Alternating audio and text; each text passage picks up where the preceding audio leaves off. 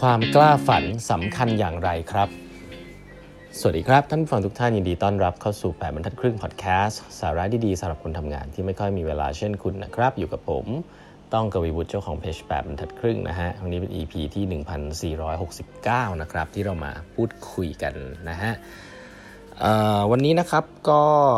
หนังสือของพี่ตุ้มนะก็จะเอาบางช่วงบางตอนมาเล่าให้ฟังต่อนะฮะโลกนี้ไม่มีใครที่ไร้ค่านะครับของพี่ตุ้มหนุ่มเมืองจันนะครับ เล่มนี้ดีนะครับย้ำแนะนำวันนี้จะพูดถึงเรื่องของความฝันนะอันนี้เป็นเรื่องที่น่าสนใจเรื่องหนึ่งนะครับ ผมจริงผมเคยเล่าเรื่องอของอฝรั่งไว้คนหนึ่งนะชื่อว่าโรเจอร์บานิสเตอร์นะใครที่ไม่เคยได้ยินเรื่องนี้เนี่ยก็เอาไว้ง่ายก็คือว่าโรเจอร์บานิสเตอร์เนี่ยเป็นคนที่ทำสิ่งที่ทุกทุกคนคิดว่าเป็นไปไม่ได้ให้มันเกิดขึ้นนะฮะก็คือเขาเรียกว่า 4 minute mile นะครับ ลองไป search อินเทอร์เน็ตได้นะ4 minute mile ก็คือว่าการวิ่งระยะ 1 ไมล์นะครับ ซึ่งจะประมาณสัก 1.8 กิโลเนี่ยภายในเวลา 4 นาทีนะครับ ซึ่งคนทั่วไปเนี่ยเมื่อช่วงปีนั้นเนี่ยหลายหลายหลายสิบปีมาเนี่ยบอกว่าเป็นไปไม่ได้จะบ้าหรือเปล่าทำไม่ได้หรอกมนุษย์ทำไม่ได้นะฮะแต่ที่น่าสนใจคือว่าคนคนนี้ก็ฝึกฝนนะครับ แล้วก็ตั้งใจทำนะฮะแล้วก็ทำได้นะครับ แล้วก็ทำได้ และที่น่าสนใจก็คือว่าเมื่อเขาทำได้อะ วันนั้นเนี่ยที่เขาทำได้เนี่ยถัดไปอีก 46 วันนะครับ ก็มีอีกคนหนึ่งทำได้ขึ้นมาทันทีเลยฮะก็คือคุณชื่อชื่ออะไรนะเดี๋ยวก่อนนะชื่ออะไรนะอันนี้คือปี 1954นะก็คือคุณจอห์นแลนดี้นะครับสิ่งที่น่าสนใจก็คือว่าสิ่งที่คนคิดว่ามันเป็นไปไม่ได้เนี่ยมันก็เป็นไปไม่ได้อยู่อย่างนั้นนะคิดว่าคุณจอห์นแลนดี้จะจะสามารถที่จะทำ four minute mile ได้ไหมถ้าเกิดว่าโรเจอร์บานิสเตอร์ไม่ได้ทำได้ก่อน ผมเชื่อว่าทำไม่ได้นะ เพราะว่าเขาก็จะคิดว่ามันทำไม่ได้นะครับ ก็จะไม่ได้ขึ้นมาทำนะครับ แต่โรเจอร์บานิสเตอร์คนแรกนี่สำคัญมาก คือเขาเชื่อว่ามันทำได้ แล้วเขาก็ทดลองทำแล้วพอมันทำได้ปุ๊บเนี่ย มันก็มีคนอื่นๆที่คิดว่า เฮ้ย ถ้าคนนี้ทำได้ ฉันก็ต้องทำได้สิ แล้วก็ทำได้ อันนี้คือตัวอย่างแรกที่ให้เห็นว่า เฮ้ย จริง ๆ แล้วอะ ไอ้กำแพงที่คุณต้องข้ามก่อนที่คุณจะข้ามขีดจำกัดของของการฝึกซ้อมเนี่ย คือกำแพงในหัวของคุณว่าคุณทำได้หรือเปล่า เพราะว่ามันน้อยมากนะครับในเป้าหมายที่มันท้าทายว่า คุณคิดว่าทำไม่ได้อยู่แล้ว แล้วคุณทำไปเรื่อยแล้วมันทำได้อะมันไม่มีนะ ส่วนใหญ่คุณต้องคิดก่อนว่า คุณกล้าฝันก่อน แล้วพอคุณกล้าฝันเนี่ย สิ่งที่น่าสนใจก็คือว่าทำได้ทำไม่ได้อีกเรื่องหนึ่งแต่มีโอกาสทำได้นะเพราะถ้าคุณไม่กล้าเนี่ย คุณไม่มีโอกาสทำสิ่งนั้นได้เลย เพราะนั้นความกล้าเนี้มันจะพังมันจะพังทลายกำแพงอื่น ๆ อีกมากมายนะเพราะฉะนั้นเมื่อคุณกล้าและคุณทำได้นะไอสิ่งที่เกิดขึ้นนั้นเนี่ยมันจะเกิดขึ้นกับคนรอบข้างด้วยคนรอบข้างก็จะทยอยทำได้เหมือนกัน เพราะฉะนั้นอันนี้มีความสำคัญมากความกล้าคิดว่าจะทำได้นั่นคือความแตกต่างของโรเจอร์บานิสเตอร์คนคนที่ 1 คนที่ 2 คนที่ 1เขาคิดว่าเขาทำได้ แล้วเขาก็ทำมันจนทำได้ คนที่2เนี่ยอาจจะคิดว่าตัวเองทำไม่ได้มาก่อนนะครับจนเห็นคนที่ 1ทำได้ ก็ลองฝึกฝนแล้วก็ทำได้ตาม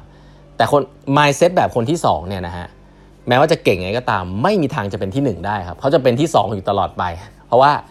เขาจะบอกตัวเองว่ามันไม่ได้หรอกนะจนกระทั่งเขาเห็นคนที่ 1 คนแรกทำได้นะเพราะฉะนั้นอันนี้มีความสำคัญนะ อ่าเพราะฉะนั้นความคิดสำคัญเอ่อ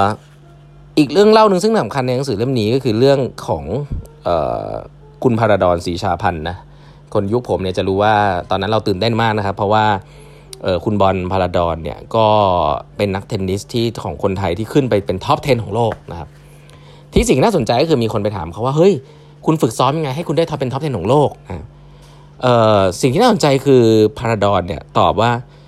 ผมไม่เคยคิดเลยว่าผมจะเป็น top 10 ของโลกนะจนกระทั่งมีวันหนึ่งฮะเขาเข้ารอบชิงชนะเลิศไปเจอกับเซบาสเตียนโกรสฌองนะฮะซึ่งเป็นเพื่อนรุ่นเดียวกัน เล่นแบบสูสีกันนะฮะพาราดอนเนี่ยแพ้แบบเฉียดฉิวเลยนะครับในรอบชิงชนะเลิศครั้งหนึ่ง หลังจบการแข่งขันเนี่ยมีการสัมภาษณ์นักเทนนิสทั้งคู่นะซึ่งเป็นวัยรุ่นอยู่ เขาถามคุณบอลนะฮะพาราดอนว่ามีความใฝ่ฝันยังไงนะครับคุณพาราดอนบอกว่าอยากจะติด top ร้อยของโลก นะฮะนี่ความฝันสูงสุดละของคนไทยคนนึงที่จะเป็นระดับโลกนะครับแต่พอถึงคิวเซบาสเตียนเนี่ยเซบาสเตียนบอกว่าอยากจะเป็น top 10 แค่นี้ฮะคุณบอลเขาก็ตกใจเขาก็บอกว่า เออ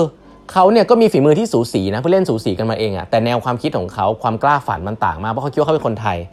ทำ top ร้อยได้ก็ดีละแต่ทำไมคนฝรั่งเศสที่เล่นตีใกล้ ๆ กันเนี่ย สูสีกันมาเนี่ยบอกว่าอยากเป็น top 10 คุณบอลก็เลยคิดว่า เฮ้ย ทำไมเขาถึงกล้าฝันใหญ่กว่านะครับคุณบอลก็เลยเปลี่ยนทันทีครับว่าจะเป็น top 10 บ้าง แล้วพอเป็นท็อป 10 ปุ๊บ ก็ฝึกซ้อมฮะจนขึ้นมาได้เป็นอันดับ 9 ของโลกนะจุดสูงสุดครับก็คือเป็นท็อป 10 ได้จริง ๆ เพราะนั้นเรื่องคล้ายๆกันครับ ก็คือว่าคิดตอนแรกคิดว่าทำไม่ได้ มันก็ไม่มีความมันก็ไม่มีทางจะทำได้ครับ แต่พอมีอะไรมากระตุ้นว่าเฮ้ยเออจริงๆฉันอาจจะทำได้ก็ได้นะ เออแล้วมันก็ทำได้ครับ เพราะฉะนั้นจริงๆไอ้กำแพงที่มันเกิดขึ้นเนี่ย